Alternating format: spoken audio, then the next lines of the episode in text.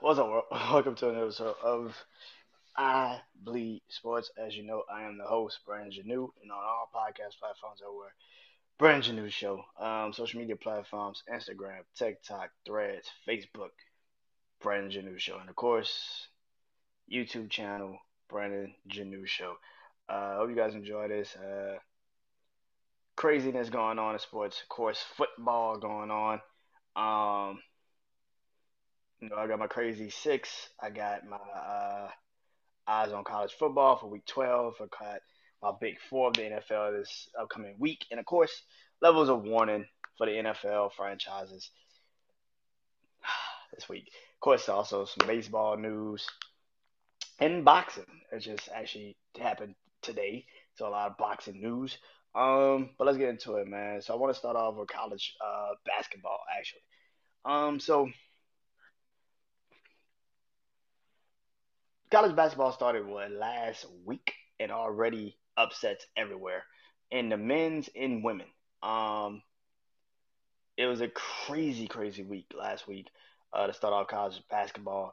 Uh, for the women's side, it was LSU, you know, women who actually um, LSU women who was ranked number one, of course, winning the championship last year. Um, they got pretty much beat down by Colorado last week, first game of the season. Uh, speaking of losing uh, first games, UConn lost their second game of the season to North Carolina State. Um, uh, when it comes to the men's side, you had, you know, Duke lose Arizona. Um, last Friday, you had uh, Michigan State losing their first game to James Madison. Uh, and of course, last night Villanova lost to uh, Penn, uh, Pennsylvania. So, what does that mean? Technically, right? What does that mean? I feel like with college sports, college sports in general, but more so basketball, we're starting to see a lot more teams that aren't afraid of these juggernaut teams anymore. I think that every team feels like they can beat these superstar caliber college basketball teams where you know Duke it doesn't feel like Duke anymore. They don't have the same allure. It's Duke, but it doesn't have the same allure as it was like when Coach K used to coach it. You know, or or like Kansas or anything like that. Like last year's Final Four should have told you about how college basketball is starting to look because what it was like San Diego State and Miami and I know UConn. I can't remember the I can't remember the four team that went to to you know the college tournament. I can't remember the four team, but it was like some weird uh team. It was like a it was like a team that nobody even expected. It was like what what the fuck is this? And that's kind of how I look at this. I look at the whole sports, especially basketball. Like nobody's afraid of these teams. I feel like you you can play and you you know now. It's a lot more parity going on in college basketball than I've ever seen in a in college basketball, is which is rare to say. Um, going into college basketball, um, what do I think of the first week of college basketball? This is exactly what I expected. I mean, a lot more upsets happen midway through the season than now, but I think a lot of these teams need to lose early now to say, okay, that shit can happen. We need to be on guard for that now. So I think that a lot more teams are going to be very, very, very, very more aware of that. Speaking of that, I mean tonight I think they're doing the you know the the blue bloods, uh you know the big two games of the to start off the season you know week and everything. Um, I know Duke is playing uh, Michigan State. Like I said, Duke lost Friday to Arizona at home. Michigan State lost to James Madison at home the first game of the season. And I want to say Kentucky and Kansas is playing also tonight. Um, yeah, I gotta fact check that, but I think it's Kentucky and Kansas also tonight. Um, which is gonna be a pretty good game. I think that as far as I'm concerned, man, um, there's a lot of good college basketball is in a really good place with the parity, with with the teams that are starting to make names for themselves. Because I think the, the problem with sports is yes, we love dominance, but we don't love dominance to the point where it's just like we don't need to tune in. We know who the fuck is going to win, and that's the problem with college basketball that, that they've had for a long time, is that sometimes you just don't even get the interest of it anymore because you're like, this team is just, we already know Duke is going to crush whoever the fuck they play. Uh, Michigan State is going to crush whoever the fuck they play. We don't care. And I feel like in the same thing with the women basketball, UConn is going to crush whoever they play. South Carolina is going to crush whoever they play. We don't need to watch this because we know who's going to win. Excuse me. So that's a good thing that college sports is starting to, college basketball is starting to become that. And it's not just college basketball; it's college sports, like I said. Which brings me to the to the NF uh, college football. Now the scandal with with uh, Michigan is going crazy, and uh, I feel like this is how I feel. The reason why they suspended uh, Jim Harbaugh for those three games at the end of the year is because the saying is they have an unfair advantage. Michigan has an unfair advantage. So for the college football to work is now like, okay, let's take away this head coach. Here's a crazy part. Jim Harbaugh was suspended earlier in the fucking year. He was suspended three games to start the season. So if you were going to suspend him, whatever, what I don't know what the fuck the allegation was at the beginning of the season that's they got him suspended. So this is this man's been suspended for technically now going on six fucking games this year. If that is the case, you should have just let the man sit out for the whole fucking year. This made no sense to have him come back, coach these games, and now say, "Well, we got to suspend you again." It makes no sense. Like that's the dumbest shit on the planet. And I'm seeing people trying to make this into like a personal thing of being like, "Well, Michigan, Michigan has an unfair advantage," acting like Michigan and also recruit Aidan Hutchinson and and all these players the last couple of years and made this team look like they look. The fuck out of here, dude. Like Jim Harbaugh's had good college football teams even when he was when he before he left to the, for the NFL. He's always had good teams. Like I don't know why the fuck people acting like this is like a shocker. But here's the problem with this. If Michigan loses at any point in the next two games to Maryland or Ohio State, I'm sorry to tell the Big Ten, you fucked up because at the end of the day, if Ohio State gets in the college playoffs, they're not that good. They're not going to stop Georgia. They're not going to stop, let's say Washington or Oregon. Let's say Texas ends up in the in the in the Big Four in the in the last four. Florida State, Alabama. They're not that team. They can't do that. They're good. They're okay, but they literally have a one-trick offense. Marvin Harrison Jr. Get the ball to Marvin Harrison Jr. Alabama's got a defense that can stop that. Oregon is a really good defense. Ohio State can't shoot it out with Washington like that. They can't. Texas is, for the most part, not great, but they can actually stop what Ohio State does, and that's Marvin Harrison Jr. And I feel like for a lot of the times, and plus, especially Georgia, Georgia can definitely stop Ohio State's offense. The problem with this situation is, is like we're gonna punish Michigan by trying to get them to not go to the big to the to the to the last to the last dance pretty much right? Try to make them not go to the semifinals try to make them not go to the championship. The problem with that is for the big ten you're going to lose out on more money if michigan doesn't end up in the college playoffs. Because there's no way in hell I, I swear there's no way in hell ohio state is better than michigan. Get the fuck out of here so you think you're getting a disadvantage? You're getting an you're getting your advantage back by telling Jim Harbaugh you're suspended for three games. That is actually going to hurt the Big Ten in the long haul. Let's say Michigan does lose to Maryland because Maryland is actually a really good team. They're seven and three. Um, so Tagovailoa's little brother plays and is the quarterback for Maryland. They have played some really good games. Actually, his little brother is actually better than Tua. A lot of people don't know that, but he's really fucking good. Um, a little bit more athletic than Tua and everything. Um, Maryland's a really good team, and Maryland can actually pull an upset over Michigan. They have the defense, they have the offense. They can actually stop Michigan. They can beat Michigan, and if they beat Michigan, but Michigan beats Ohio State the next week, then what the fuck happens? Because now Michigan's out the playoffs, and now Ohio State's out the fucking playoffs. And what you're gonna say is, well, Ohio State lost to Michigan, but Michigan can't get in the playoffs because this. So which one is worse? The fact that Michigan beat Ohio State or the fact that the two wins that Ohio State so happily have over these Notre Dame who's fell off the face of the fucking earth and and now Penn State has lost to Michigan. Like so when we sit up here and try to create this this dynamic, the worst thing that could happen for the Big Ten is if Michigan loses to Maryland Saturday but then they beat Ohio State the next week. because then Ohio State's not making a Big Ten champ.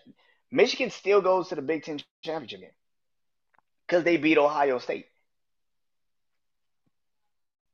This is the dumbest shit. Like this is it doesn't make any sense to suspend a man at the end of the year just because you want to now say, well, they have a disadvantage. But the dumbest fucking thing about the disadvantage that they have is the fact that the disadvantage, it really hurts the Big Ten at the end of the day because if Michigan is not at full power, Ohio State beats Michigan, then what? Because Ohio State's still not better than Michigan. Yeah, you beat us, but you didn't beat us. You beat whatever the fuck we can, the carbon copy of whatever we can do. And here's the problem with this.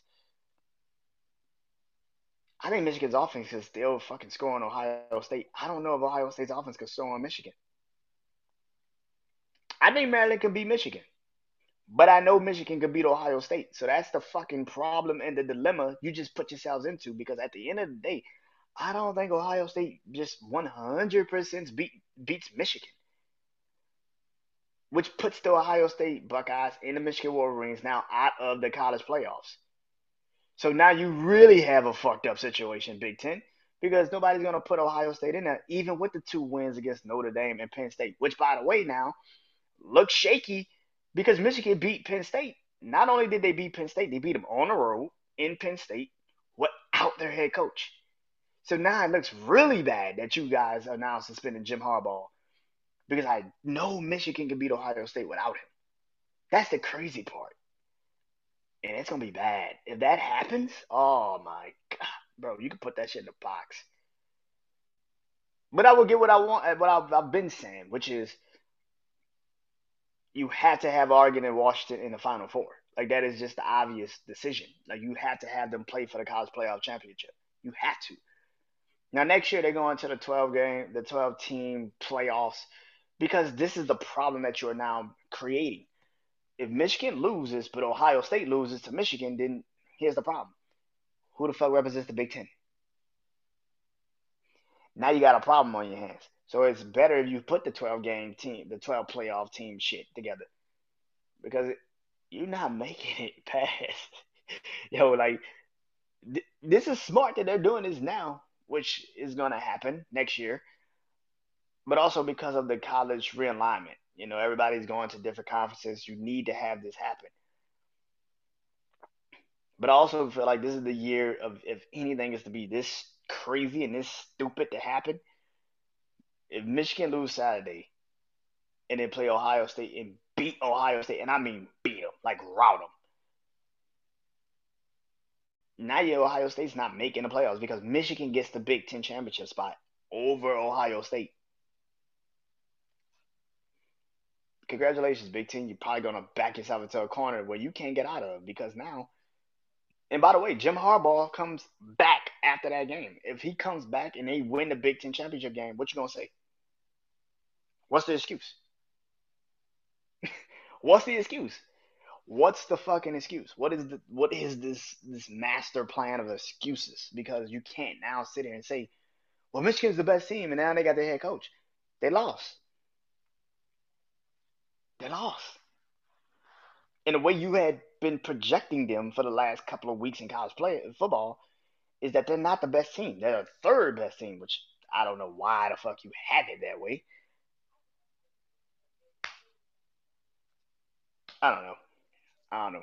But yeah, that's stupid to me. I don't understand that that logic. That let's suspend Jim Harbaugh for three games at the end of the year so it can give these teams an advantage to get over this. But the problem with that is Michigan could lose to Maryland, but at home against Ohio State, they gonna rout them dudes. They gonna they gonna beat them dudes like a fucking drum. And it's all on the big, and that's the Big Ten's problem, right there. Now they're not in the playoffs. Congratulations, because you can't sit up here and say they had a disadvantage, and then the, call, the head coach comes back after the after the Ohio State game wins the Big Ten, but then you're saying, well, they lost to Maryland and they have a disadvantage. So you're not getting the, the college playoffs.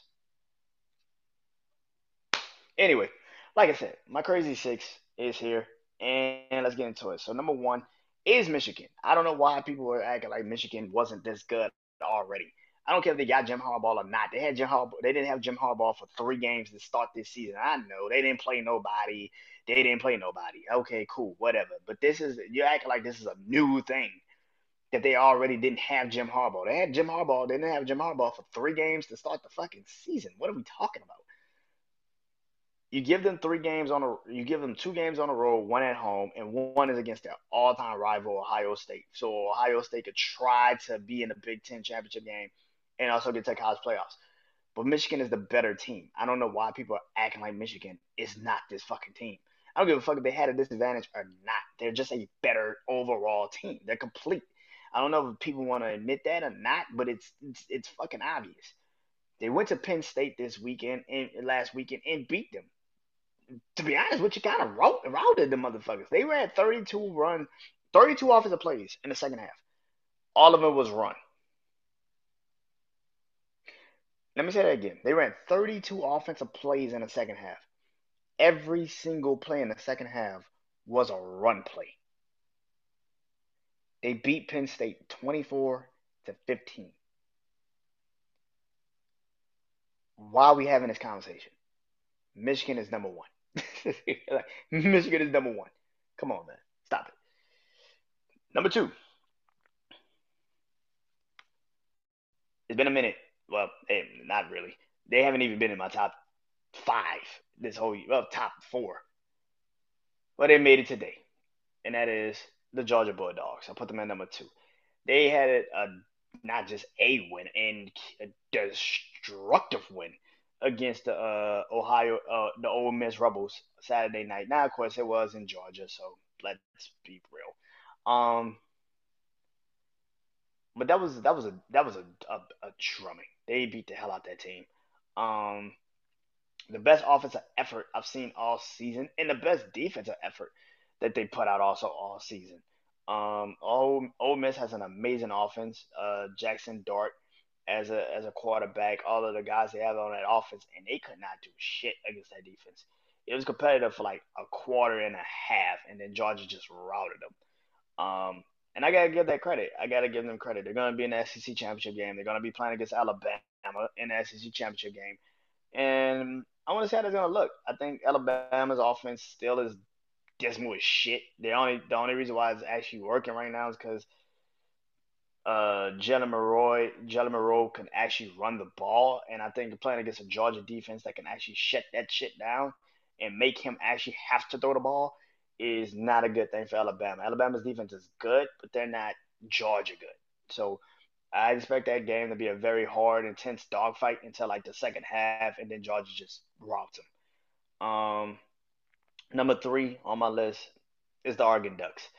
Listen, yes, I take into account Washington beating Oregon, but like I said, also they didn't beat Oregon like they dominated them the entire game. That was a hard ass game to win. Both teams went back and forth, and let's be honest, if Oregon hits that field goal, they go into overtime and they probably win in overtime. Washington's defense has took a complete and utter dive off the cliff after that game, and Oregon's team has been way more dominant. Now they had a game against USC, didn't have a great offensive output, but against a USC team that just fired the defensive coordinator, I did want to see if they were going to put up like a good fifty.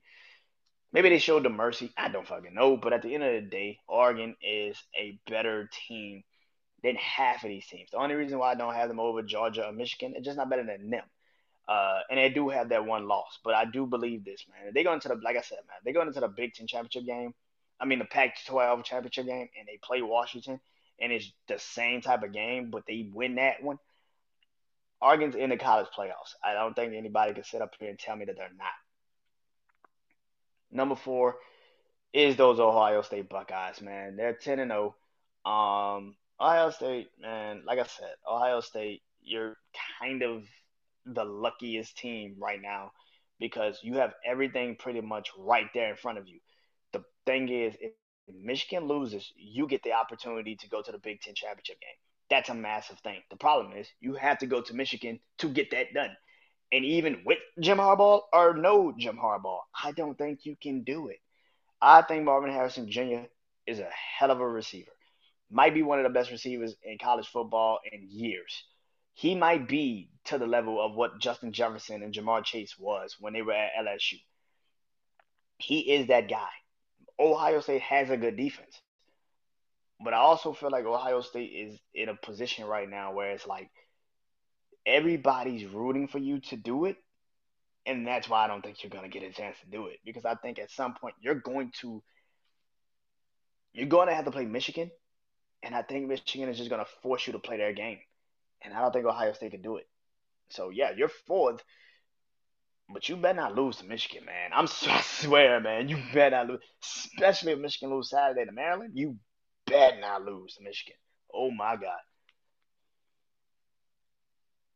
Coming in at number five is Washington. They're ten and zero. Oh.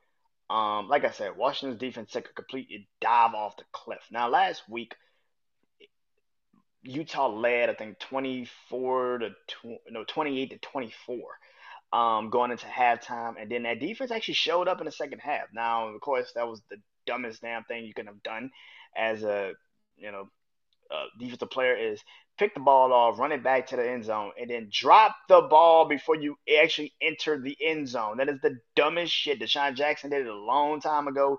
It's still one of the most boneheaded players plays in football. Make sure you actually cross the fucking goal line before you just throw it back like it didn't matter. Don't do that. I believe in this, man. I think that Washington's a good team. That offense is still amazing. Michael Penix Jr. is still gonna get his numbers, but that defense got to wake up. That, that that is not a good situation. And this week they play against Oregon State, who's also a really good fucking team and has a really diverse offense that could do some damage. So if Washington's defense don't show up and play, Washington could probably lose, and they do have still one more game this season. I think they got to still play. Uh, they play somebody, Washington State, I think. Um, but yeah, man, this this is a game where Washington's gotta win. They gotta win it, and I feel like it's starting to get to the point now where you need style points. You need to be dominant at some point in one of these two games. You gotta show your dominance. Maybe the defense woke up at the end of last week because they played Utah and shut them down in the second half, and maybe that wakes them up. But at the end of the day, Washington's got to get somewhere. They got to be dominant somewhere. And right now, their dominance isn't showing up, and that's a problem for me. And you're fifth right now. Coming in number six for my crazy six to end it all out is Texas. They're nine and one. Um, this is simple. Like I said a long time ago, if Texas just runs through the Big 12, they're in the college playoffs. I think they it, it would be hard to not put them in the college playoffs. The only thing that will hurt Texas is if Alabama loses to Georgia. That's it. If Alabama beats Georgia, I don't give a shit. Alabama got wins against Ole Miss, Texas A&M, and LSU, and they now beat Georgia. I don't care. You cannot put them over Texas. You can't. You just can't.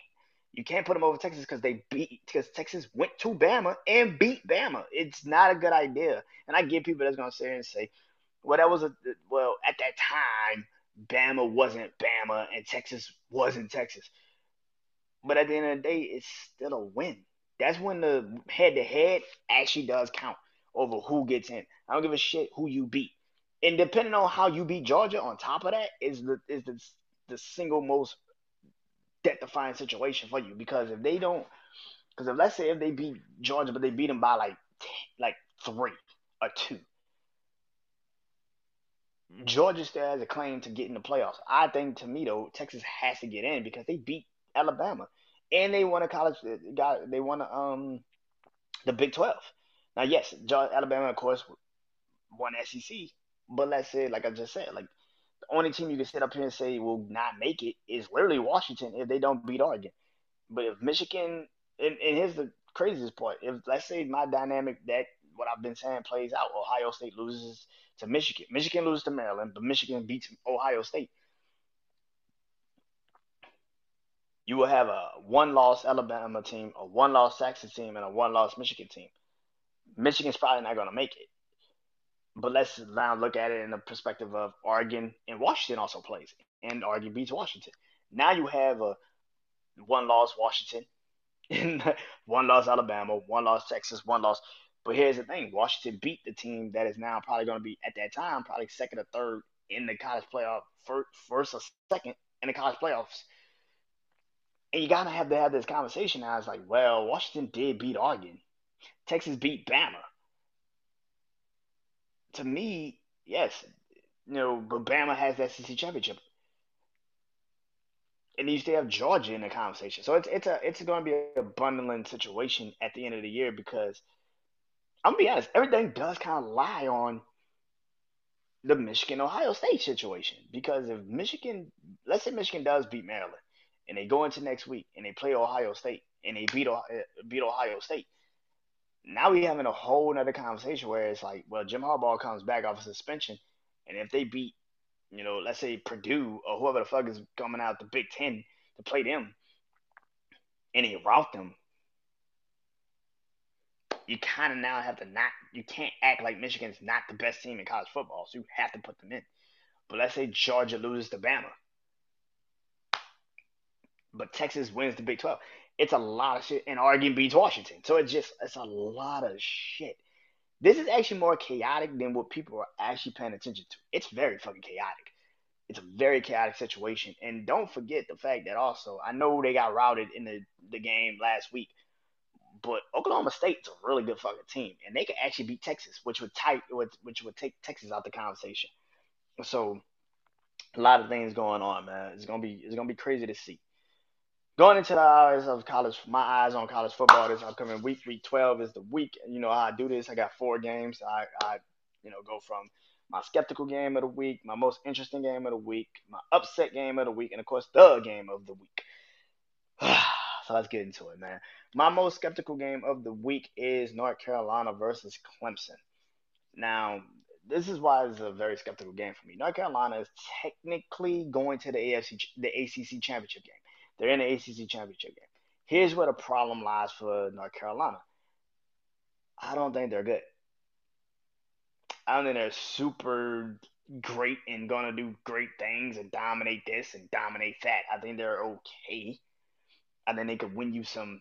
They could win, but the Clemson. This, this is why this Clemson game kind of is a little bit shaky. Clemson won last week, and it feels like a team. Clemson seems like a team that just wants to just upset shit. North Carolina, depending, I don't think the polls have been out yet. Uh, the polls I think come out at like halftime of this Duke Michigan State game. Um, so we're gonna see where they technically have these teams. But North Carolina is still in the top ten, not top ten, but at least in the top fifteen of the polls. North Carolina almost lost last week, so it's a very shaky situation for North Carolina. They cannot afford to lose to Clemson going into the ACC championship game against a Florida State. That just is not going to look good. So this is why it's a skeptical game for me. And also being in Clemson, it's a very shaky situation for North Carolina. You cannot lose this game knowing what you got on the horizons for you. That's not a good situation. My most interesting game of the week. I talked about it a lot already, and I'll speak on it again. Michigan versus Maryland. That is the most interesting game. I do think Maryland can beat Michigan. I, I, I do think Maryland can beat Michigan. Like I said, Tua's little brother is an amazing quarterback. He's actually better than Tua. He's actually more a little bit more athletic than Tua. He actually, actually has a better throw of the. He's more of a, a better thrower of the football than Tua, which people don't know. Um, and Maryland's a really good team. They're seven and three. They're not some some team that just fell off the court. They can actually ball out there, man. And like I said last year, they almost beat Ohio State. I mean, this is a team in in, in Maryland that has that ability to stop teams and be good.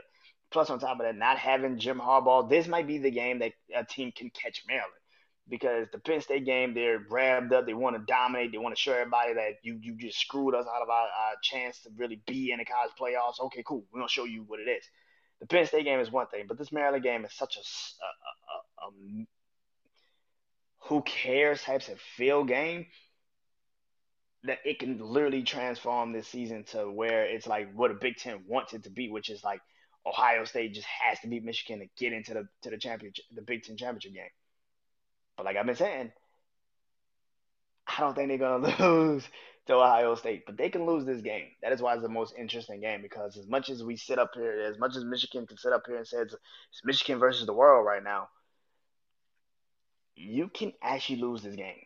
And then it's just like, well, see, there it is. So that's why it's my most interesting game.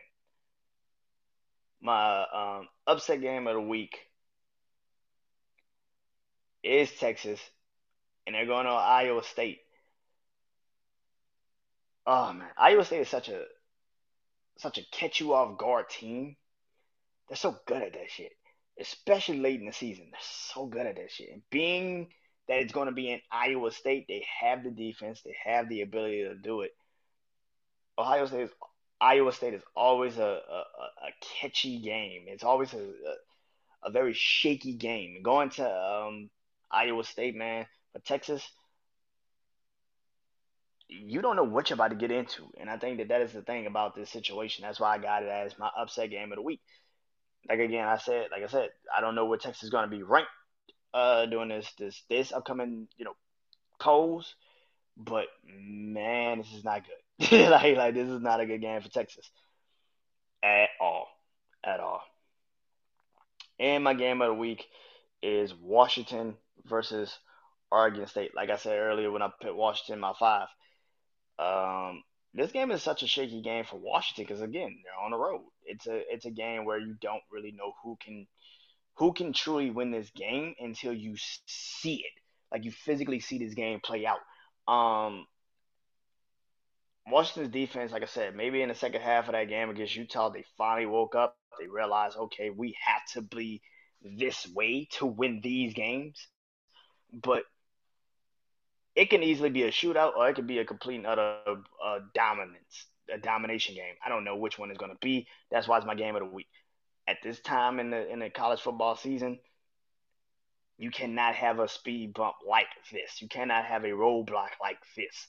Where Oregon State, who's always been good this season, they just had a lot of games early in the season that they just couldn't get over. But this is a team in Oregon State that can definitely beat Washington it just depends on what Washington they're going to try to beat, and that and it really relies on what Washington wants to do.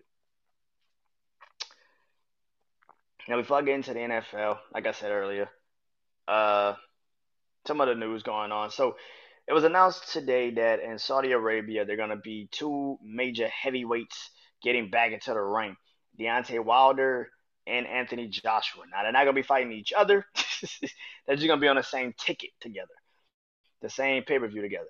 Um, what do I think of this situation? Good for heavyweight boxing. I mean, after you saw what just happened with the Tyson Fury and uh Francis Ngannou, uh Ngannou uh fight, that just didn't go as planned for boxing.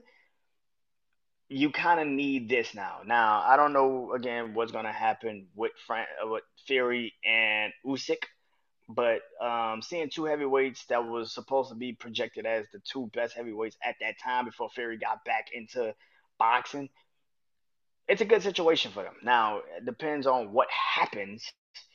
Uh, I would love to still see an Anthony Joshua versus Deontay Wilder fight. I think it would be a great boxing match. It would be really fucking interesting to see how that would play out. Um, I think Joshua is a somewhat better fighter. He's a better boxer. But we all know if Deontay Wilder catches him with that punch, his ass is going night night. So it depends. On the other hand, I know there's a fight going on December 9th.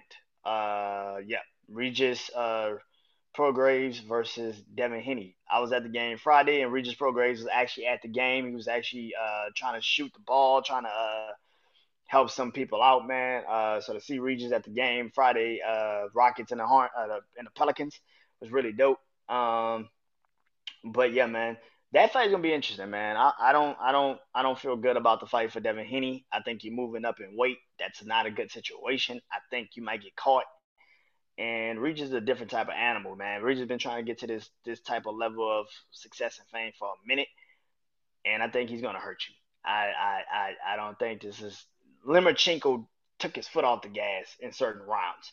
I don't think Regis is gonna take his foot off the gas in these rounds. And Devin Haney doesn't have punches that could really hurt you like that. Um, and I and I don't think that's a good situation um at all, man. And so, those are those are some fights I'm looking forward to seeing what's gonna happen.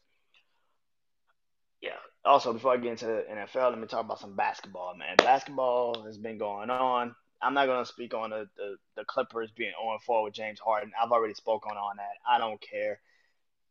to me, the Clippers are never going to the to the to the uh, NBA Finals. They ain't never getting out of the first or second round of the playoffs. You got too many injuries, too many question marks, and not enough fucking players that can actually make real plays for you. It's a bad situation. If I was Steve Ballmer, I would have traded Kawhi Leonard and Paul George a year ago. That's just me. Because I rather rebuild with the ability that the, we already have these players. I rather have rebuilt then than have to rebuild next fucking season. Because that's exactly what the fuck you're about to do. You're about to rebuild next fucking season. Despite what you think, this team isn't going anywhere far at all. Except if you just 100% say, fuck it, during the trade deadline. And that is just trade Kawhi and trade Paul George and get them the fuck off your team. Outside of that, I don't think this team is going far. I just don't see it.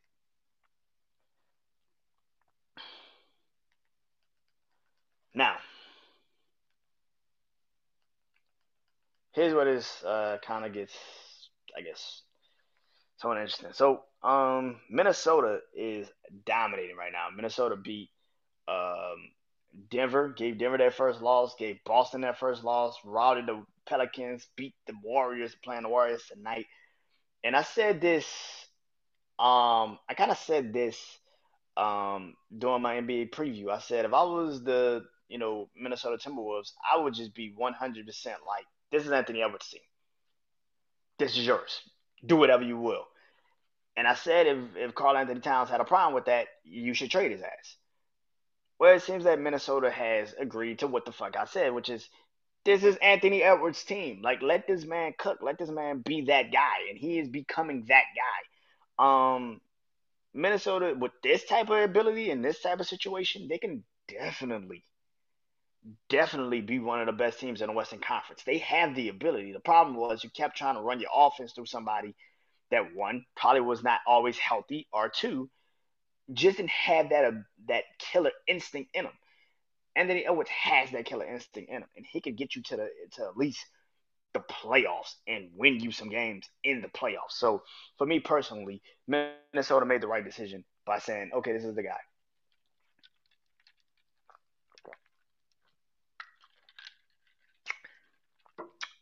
Sorry. Um, which brings me to the opposite side of this which is the Pelicans. Um, like I said, went to game Friday. Rock Pelicans, uh, the play in, in season play in tournament. Um,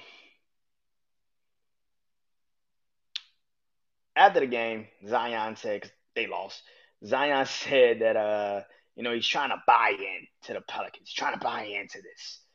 And, you know, he's not used to losing and all this shit. But my thing with that is, bro, you've been gone for two years two years. You haven't touched a basketball court in two years. You haven't been consistently healthy in two years. Shut the fuck up. Shut the fuck up. You don't want to buy in? Trade his ass. This is what I've been saying about players like that. You don't want to buy in? Trade his ass. Get the fuck out of the locker room. I don't want you here.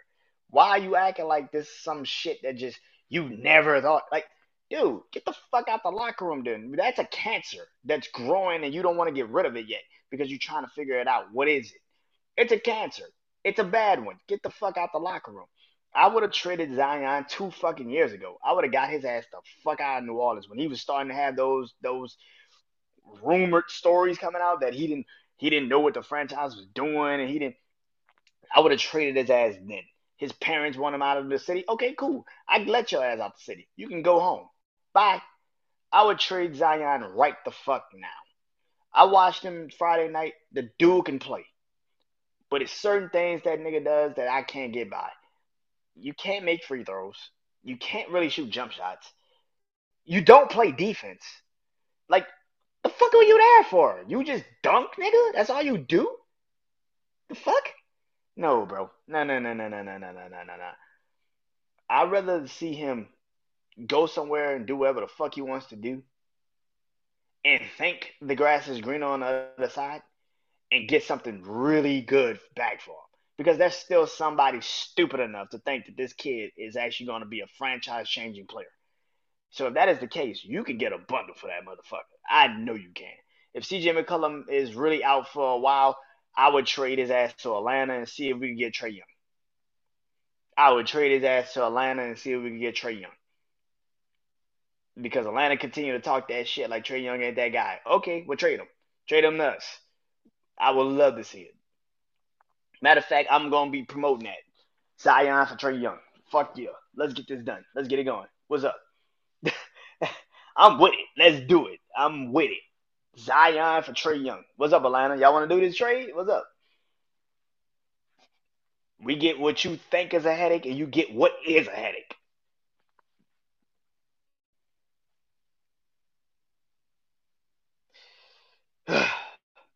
Let's get into it now.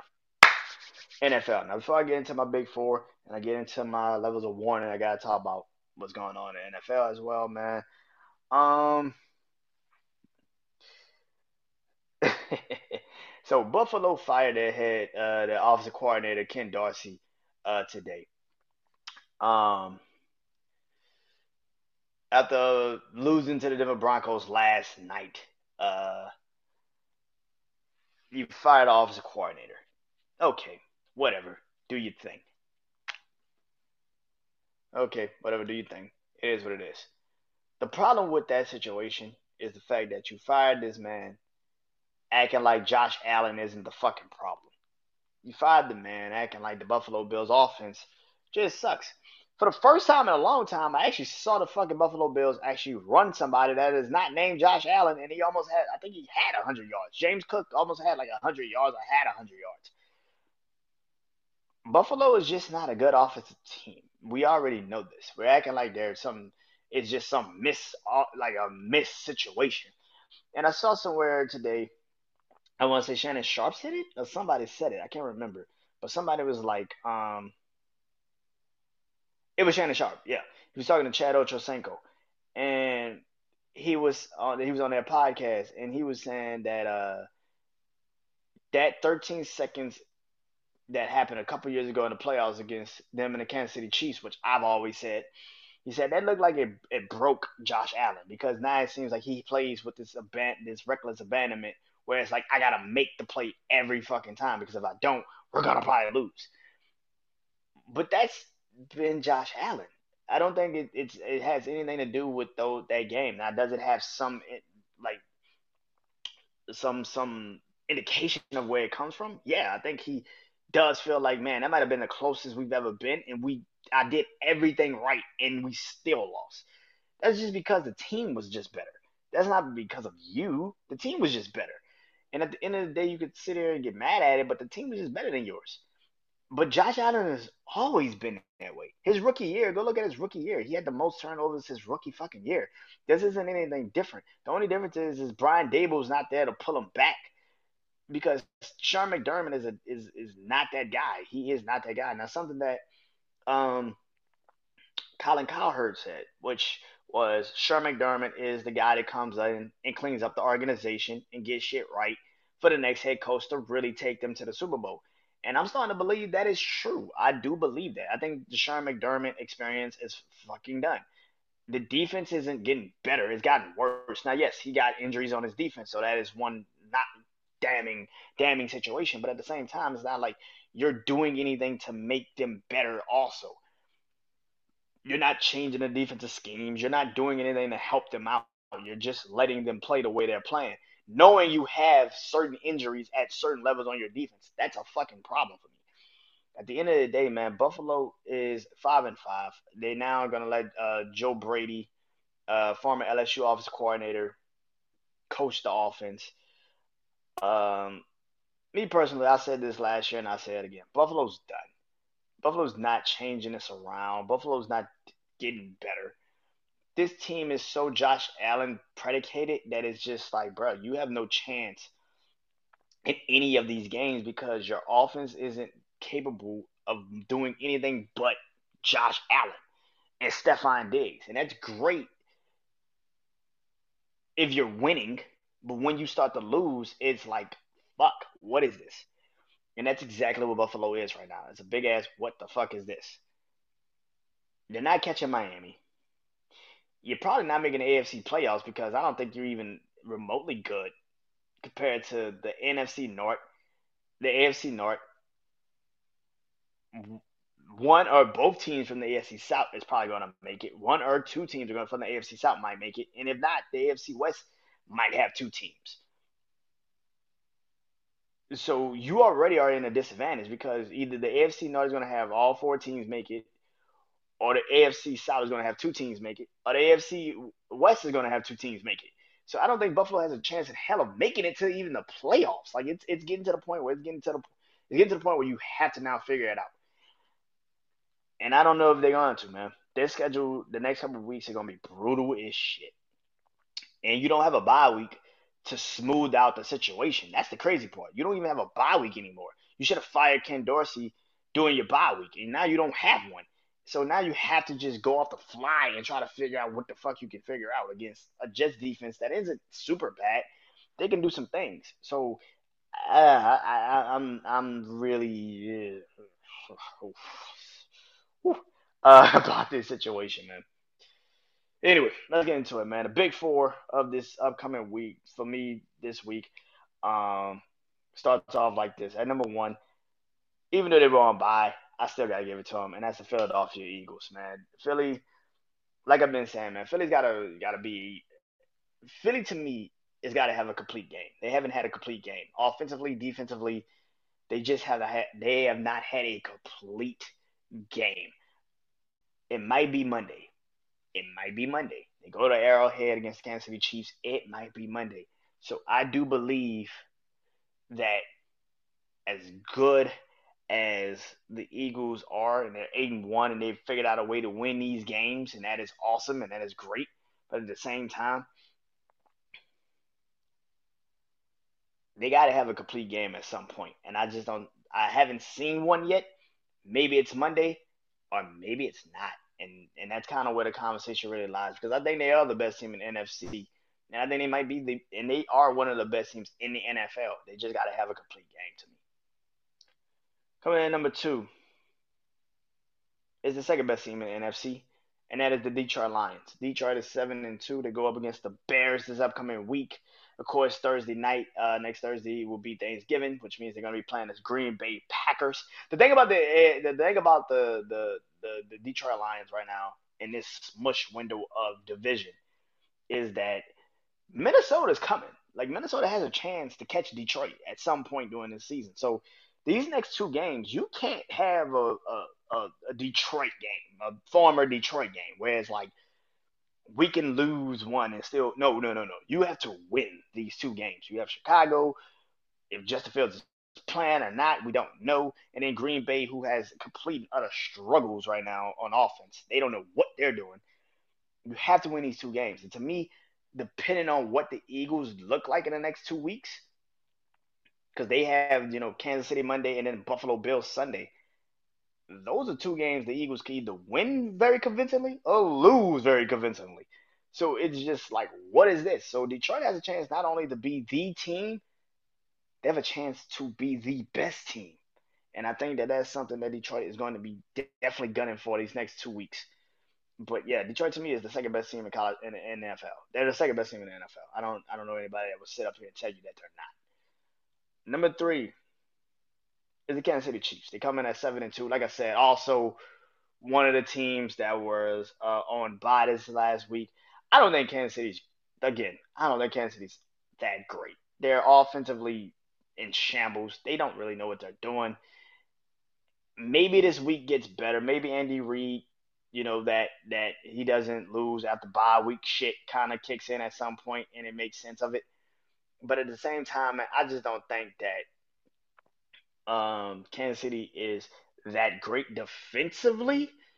Yes, they're really good, but I also feel like they're the epitome of bend but don't break. I think at some point they're gonna play an offense that's just better than they are, and I feel like that's kind of what the Eagles are gonna show you this Monday in Kansas City. As good as that defense is going to be against the Eagles, the Eagles have too many weapons and too many people that could catch that defense. So you can try that blitz shit with the Eagles and get absolutely gutted by AJ Brown. Try it. Go ahead. See what happens. So I think the Eagles are the best team, and I think Kansas City is the third best team. You're seven and two. You are what your record is. but at the same time, you are what you look like. And I think Kansas City's offense isn't getting better anytime soon. That's just me. Coming in number four. And coming in number four. Um, I've been debating this because I had I had one team and then I was debating should I put the other team back in it.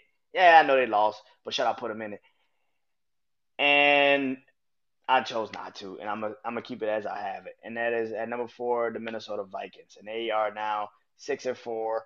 Uh, they go to Denver this upcoming week on Sunday Night Football. Um, a game that two, three weeks ago we probably would have been screaming, "Flex that shit out!" I don't want to see that. Um, Minnesota played. I watched the game Sunday, of course, because the Vikings played the Saints. Um, for the most part, Josh Dobbs is electrifying. He's very great, but I do think he does have deficiencies. I don't think he's just. There's a reason for why Josh Dobbs has been a backup for all of his career. This isn't just some new shit that he now does.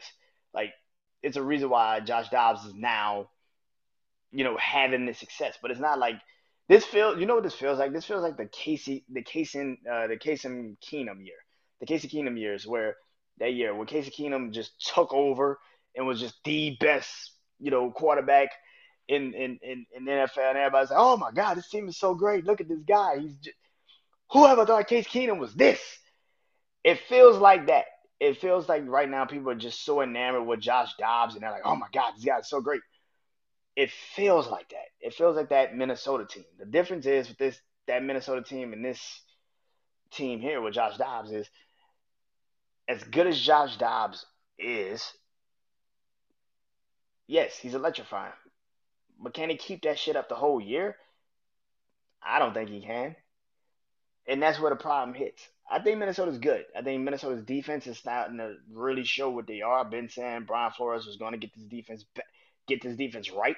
And like I just said about Detroit, Detroit cannot now have this idea in their heads that they could just walk through the AFC, the NFC North, and think it's going to be theirs now. Minnesota has a chance to actually win uh, the NFC North, which two, three, four, five weeks ago, that shit looked abysmal. Like it looked like it was never going to happen. Now, now it's, it, it's a possibility, but I just think as good as Minnesota looks right now, eventually Minnesota is going to play a team that is just it's just better than them. And you can't sit up here and lie and say they're not. No, they're, they're just better than them. So yeah. But that's my four. Eagles, Lions, Chiefs, Vikings.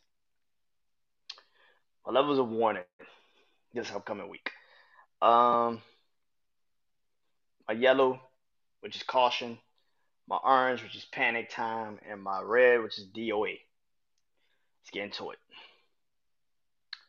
My levels of caution, my levels of warning, and that caution, yellow, is the Baltimore Ravens. They're seven and three um, on the season. Thursday night they play the Cincinnati Bengals.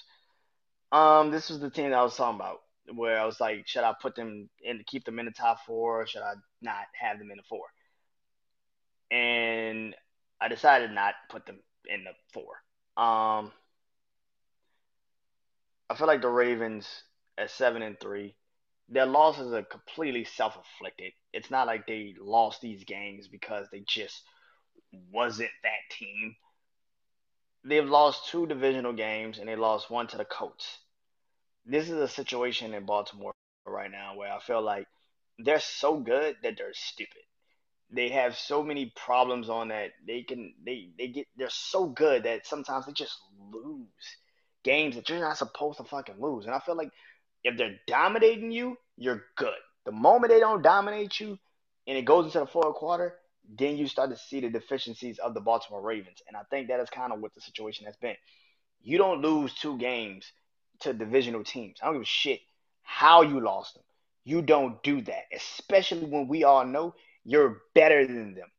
The fact of the matter is, you lost one in Pittsburgh because your receivers dropped the ball. Okay, whatever.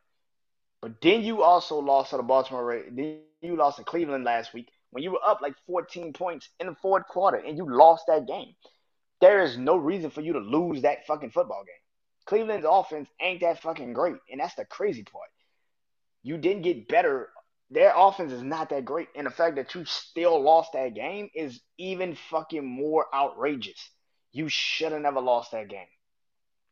For me, I think Baltimore is one of the best teams in football. But at the same time, this is a fucking problem. That is a problem that you're losing games that you're supposed to be winning. And on top of that, it's not just you're losing games you're supposed to be winning, it's how you're losing games that you're supposed to be winning.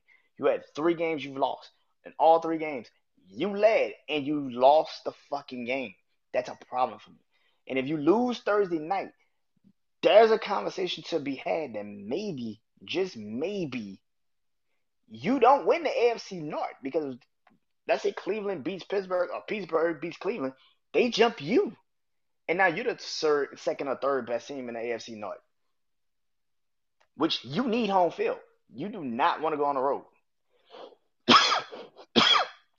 Excuse me. But that's just how I look at it. Um, Orange Panic Time, and that is the Jacksonville Jaguars that sit at six and three. Okay, let me let me let me say this. I do not have a vendetta against Trevor Lawrence or the Jacksonville Jaguars. I have a vendetta against these dumbass people in the media that already think Trevor Lawrence is Joe Montana or Tom Brady or Peyton Manning. Like the man has already won Super Bowls. Y'all just haven't seen him yet. No, he is Trevor Lawrence. He is okay. He can win you games. And this is the thing. Yes, like every NFL quarterback, if everything goes right, you're probably going to win a lot of these games. That's what's supposed to fucking happen. The problem is when you play up to your competition, you show up. That's what you're supposed to do. You played San Francisco off of a bye. They were off of a bye, and you were off of a bye. They had a three game losing streak. You had a five game winning streak.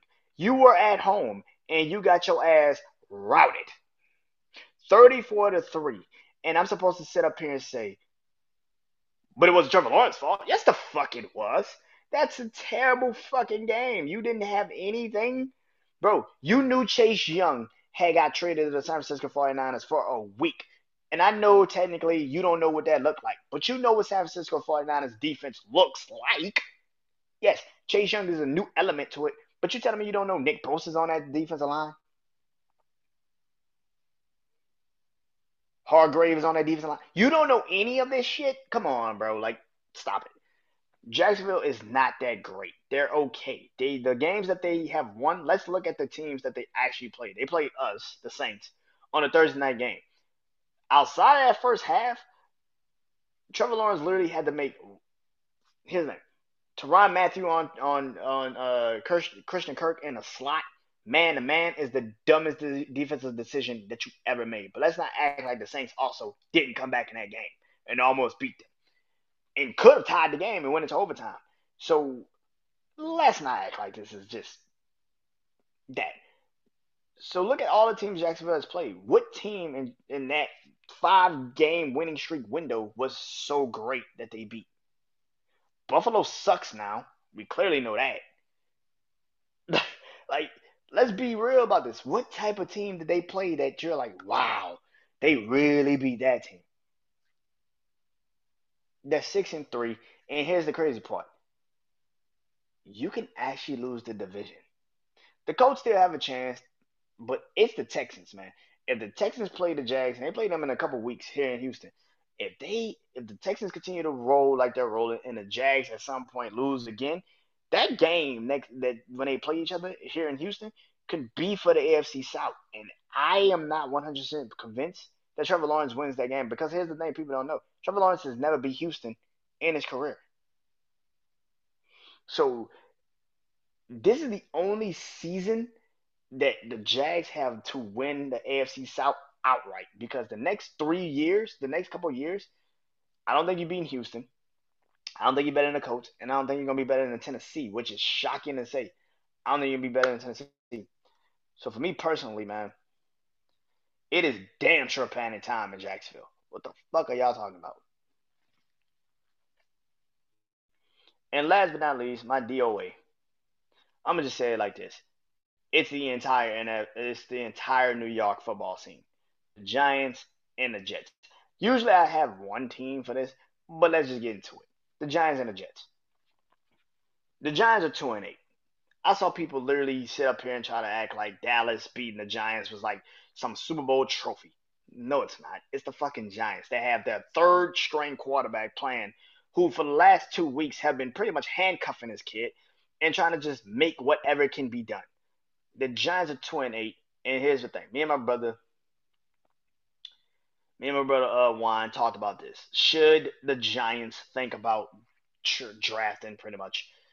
Um, should the Giants think about drafting a quarterback? Should they move in a new direction off of Daniel Jones? And I said, uh, I said, yeah. I think they should think about going in a whole new direction. Yes, $40 million for Daniel Jones is one thing, but the kid is not getting better. That offense does not look great. It's it has never looked really that great, but you know the funniest part? The Giants' offense is exactly like the Patriots' offense. A bunch of what the fuck receivers, a okay running back. Saquon's way better than a lot of those Patriots running backs, but Giants have always had really good running backs. But the quarterback is just very dismal, like dismal. Like he's he's not good. He's just not that guy. Daniel Jones got paid forty million dollars for having a rookie season last year. $40 million for throwing 15 touchdowns and over 4,000 yards. That's a rookie season in the NFL nowadays. And the owner of the fucking Giants thought that was a good idea. they they was like, that's a great idea. The owner of the Giants has fucked his franchise and probably set them back for years because of this dumbass decision that he's so infatuated with Daniel Jones to the point where you are going to go past what your own head coach now thinks of this kid. Your own head coach has said this kid is not ready. He is not that guy. We should have a way different guy at quarterback. Soon as y'all sign Daniel Jones to $40 million, you know the first thing the head coach said at the podium? We need to now sign Saquon Barkley. We need to get him under this contract. We need to get him under this roof because if not, we are not going to succeed this season. Here it is. I don't think the Giants are great. And I don't think the Giants are going to get great anytime soon until the owner literally sits up here and says, I fucked up. I probably should have never put my personal feelings into the situation. I have to cut the ties. I have to get rid of this kid, or at least have him on the bench because he's not going to be that guy for us this year. And maybe even not next year, or maybe even never. He's not that guy. The fact that you try to make him that guy just makes it worse. What's making it even worse is your counterparts, the Jets. The Jets are four and five. They lost to the Raiders on Sunday Night Football. Every damn game I hear now that is Zach Wilson's fault. It's not Zach Wilson's fault. This offense sucked. It was gonna suck with Aaron Rodgers or not with Aaron Rodgers. I said this shit the entire offseason. I said you got Aaron Rodgers to do absolutely nothing. The offensive line is not great, and the fucking receiving core is Garrett Wilson and some dudes. That is literally the Jets offense it was going to suck with or without Aaron Rodgers, regardless. I don't know why the fuck people act like Zach Wilson is just this terrible fucking quarterback. Zach Wilson is only given what he's got.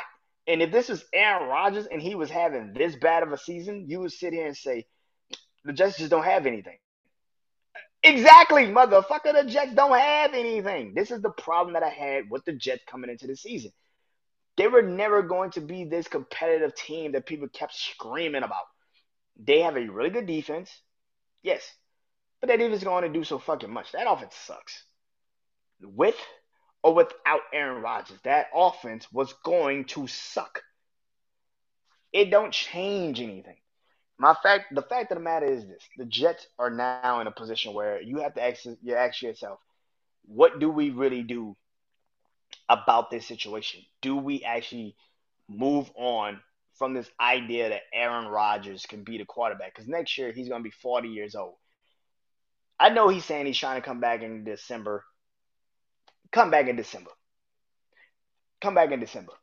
Come on, come back in December and get your ass re-injured and ending your career because you are not going to do anything that Zach Wilson is already doing.